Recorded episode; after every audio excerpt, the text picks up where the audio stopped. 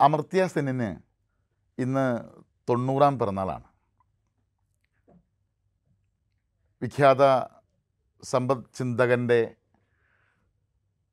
ഈ പിറന്നാൾ ദിനത്തിൽ മുഴുവൻ ജനാധിപത്യ മനുഷ്യർക്കും വേണ്ടി അദ്ദേഹത്തെ അഭിവാദ്യം ചെയ്യുന്നു. അദ്ദേഹത്തിന് സ്നേഹം അറിയിക്കുന്നു. അമർത്യ സെന്നിനെ പോലെ നൂറ് ശതമാനം അക്കാദമിക്കായ ഒരു മനുഷ്യൻ സമ്പദ്ശാസ്ത്രത്തിന്റെ മേഖലയിൽ ലോകോത്തരനായ ഒരാൾ. പൊതുപ്രവർത്തകനല്ലാത്ത അതല്ലെങ്കിൽ നമ്മുടെ പൊതു കക്ഷി രാഷ്ട്രീയത്തിൽ ഒട്ടും തന്നെ ഇടപെടാത്ത പൊതു കക്ഷി രാഷ്ട്രീയത്തിൽ ഒട്ടും തന്നെ ഇടപെടാത്ത സാഹിത്യകാരനോ അതുപോലെയുള്ള പ്രകാശനങ്ങളിലൊന്നും ഏർപ്പെടാതെ തന്റെ ജീവിതത്തെ പരിപൂർണമായും മനുഷ്യപക്ഷത്തു നിന്നുള്ള അന്വേഷണത്തിനായി മാറ്റിവെച്ച ഒരു സാമ്പത്തിക ശാസ്ത്രജ്ഞന്റെ പിറന്നാൾ. ഇത്ര ഇത്രമാത്രം പ്രധാനപ്പെട്ട ഒന്നായി. അതല്ലെങ്കിൽ ഒരു ജനാധിപത്യ ആഘോഷമായി എന്തുകൊണ്ട് കരുതുന്നു എന്നൊരു ചോദ്യമുണ്ട്. ആ ചോദ്യത്തിന്റെ ഏറ്റവും പ്രധാനപ്പെട്ട ഉത്തരം നമ്മുടെ ജനാധിപത്യ ഇന്ത്യയിലെ ഏറ്റവും വലിയ ഒരു പൊതുബുദ്ധിജീവി ഒരു പൊതുബുദ്ധിജീവിക്ക് ജനാധിപത്യ മനുഷ്യർ നൽകുന്ന അഭിവാദ്യമാണ് അത് എന്നതാണ്.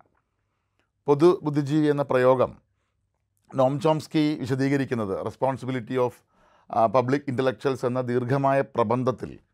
ഒരു പൊതുബുദ്ധിജീവിയുടെ ഒരു പൊതുബുദ്ധിജീവിയായി ഒരു വ്യക്തി രൂപപ്പെടുന്നതിന്റെ വിവിധങ്ങളായ മാനങ്ങൾ ചർച്ചയ്ക്കെടുത്തതിന് ശേഷം ചോംസ്കി ആ പ്രബന്ധം അവസാനിപ്പിക്കുന്നത് വാട്ട് ഹാവ് ഐ ഡൺ എന്ന ചോദ്യത്തിന്. ഞാൻ എന്ത് ചെയ്തു? എന്ന ചോദ്യത്തിന്. അവനവനോടുള്ള ചോദ്യത്തിന്. ഏറ്റവും സ്വീകാര്യമായ ഒരു ഉത്തരം ലഭിക്കത്തക്ക വിധം തന്റെ പ്രവർത്തനങ്ങളെ ക്രോഡീകരിക്കാൻ കഴിഞ്ഞ ഒരാളെയായി ഒരാളെയാണ് പബ്ലിക് ഇന്റലക്റ്റായി അല്ലെങ്കിൽ പൊതുബുദ്ധിജീവിയായി ചോംസ്കി വിലയിരുത്തുന്നത്. ആ വിലയിരുത്തലിന് ഇന്നത്തെ ഇന്ത്യയിൽ സർവതായോഗ്യനായ ഒരാളാണ് അമർത്യാസൻ കാരണം അമർത്യാസൻ എന്ന പേര് നമ്മുടെ പുതിയ ഇന്ത്യയിൽ ഒരു പ്രതിരോധ മൂല്യമായി പ്രവർത്തിക്കുന്നുണ്ട്.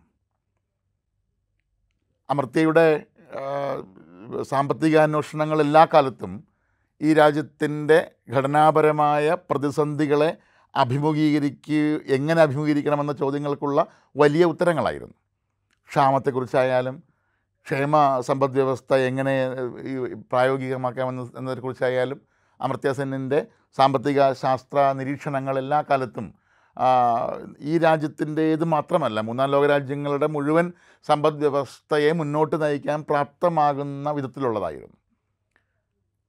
അത് പൂർണമായ ഒരു അക്കാദമിക വ്യവഹാരമാണ്. അതല്ലാതെ നമുക്ക് മറ്റൊരു വിധത്തിൽ അമർത്യാസൻ പ്രധാനപ്പെട്ട ആളാകുന്നത് ഇന്ത്യൻ ജനാധിപത്യത്തിന്റെയും ബഹുസ്വരതയുടെയും മതേതരത്വത്തിന്റെയും ഭരണഘടനാ മൂല്യത്തിന്റെയും വലിയ പ്രഘോഷകൻ എന്ന നിലയിലാണ്. സാമ്പത്തിക സിദ്ധാന്തങ്ങളുടെ വലിയ സങ്കേതങ്ങൾ ഒന്നും തിരിച്ചറിയാത്ത എത്രയും സാധാരണക്കാരായ മനുഷ്യർക്ക്. അവർക്ക് പോലും അമർത്യാസെൻ എന്ന വാക്ക് എന്ന പേര് ഇപ്പോൾ അങ്ങേയറ്റം പ്രിയതരമാകുന്നത് നമ്മൾ ആദ്യം പറഞ്ഞ ആ പ്രതിരോധ മൂല്യം കൊണ്ടാണ്. അത് സവിശേഷമായ ഒന്നാണ്.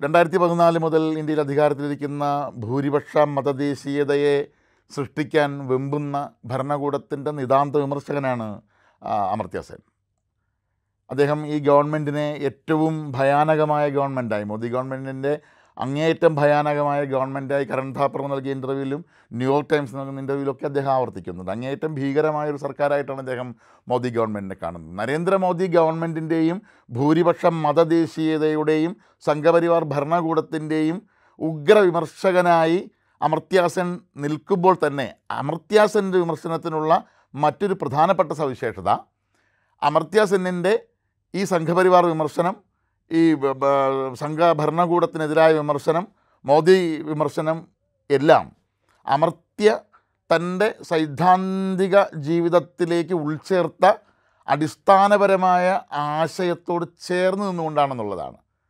അതല്ലാതെയുള്ള രാഷ്ട്രീയ വിമർശനങ്ങൾ ഉയർത്തുന്ന നൂറുകണക്കിന് ബുദ്ധിജീവികൾ നമ്മുടെ രാജ്യത്തുണ്ട്.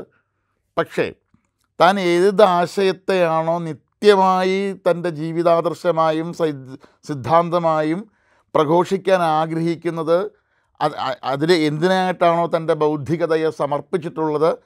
ആ അടിത്തറയിൽ നിന്നുകൊണ്ടാണ് ആ നിലപാട് തറയിൽ നിന്നുകൊണ്ടാണ് അമർത്യ സെന്നിന്റെ ഭരണകൂട വിമർശനം ഉണ്ടാകുന്നത് എന്നുള്ളത് വളരെ പ്രധാനപ്പെട്ടതാണ്. അതുകൊണ്ടാണ് അതിന് വലിയ മൂല്യമുണ്ടാകുന്നത്. അതായത് അമർത്യ സെന്നിന്റെ അടിസ്ഥാന സിദ്ധാന്തം ഏകാന്തമായ മനുഷ്യൻ എന്ന ഒന്നില്ല എന്നതാണ്. വ്യത്യസ്ത സ്വത്വങ്ങളുടെ വ്യത്യസ്തതരം വ്യത്യസ്തതകളുടെ ഒരാകെ രൂപമാണ് മനുഷ്യൻ എന്ന ആശയത്തിലാണ് ആശയത്തിനെയാണ് പല ഘട്ടങ്ങളിലായി അമർത്യാസൻ വിശദീകരിക്കുന്നത്. ഏകത എന്നത് എല്ലാത്തരം വികാസങ്ങളുടെയും അത് സാമ്പത്തിക വികാസത്തിന്റെ ആകട്ടെ സാമൂഹ്യ വികാസത്തിന്റെ ആകട്ടെ സാംസ്കാരിക വികാസത്തിന്റെ ആകട്ടെ മറ്റെല്ലാത്തരം വികാസങ്ങളുടെയും പ്രധാനപ്പെട്ട എതിരാളിയാണ് ഏകാന്തമായിരിക്കുന്ന അവസ്ഥ അല്ലെങ്കിൽ ഒറ്റ ഏകസ്വത്വമായിരിക്കുന്ന അവസ്ഥ എന്നാണ് അമൃത്യ പറയാറ്. അതുകൊണ്ടാണ് അദ്ദേഹം ബഹുസ്വത്വത്തിന്റെ ഒരു രൂപമാണ് മനുഷ്യൻ എന്ന ആശയത്തിലെത്തുന്നത്. ആ ബഹുസ്വത്വത്തിന്റെ പ്രകാശനമാണ് മനുഷ്യൻ എന്ന് പറയുന്ന കേന്ദ്ര ആശയത്തിന്റെ ഏറ്റവും വലിയ എതിരാളി ഭൂരിപക്ഷ മതദേശീയതയും തീവ്ര വലതുപക്ഷ ഗവൺമെന്റുമാണ്. നിങ്ങൾക്കറിയുന്നത് പോലെ തീവ്ര വലതുപക്ഷ ഗവൺമെന്റുകൾ ഏക സ്വത്താധിഷ്ഠിതമായ മനുഷ്യനെ സൃഷ്ടിക്കുന്നു ഏക ഭരണകൂടത്തെ സൃഷ്ടിക്കുന്നു ഫെഡറലിസത്തെ തകർക്കുന്നു ബഹുസ്വതയെ തകർക്കുന്നു. അതെല്ലാം അവർ അവരുടെ ഏകത എന്ന് പറയുന്ന ഒരു ആശയത്തിലേക്ക് ആശയത്തിലേക്കാണ് അവർ രാഷ്ട്രത്തെ കൊണ്ടുപോവുക.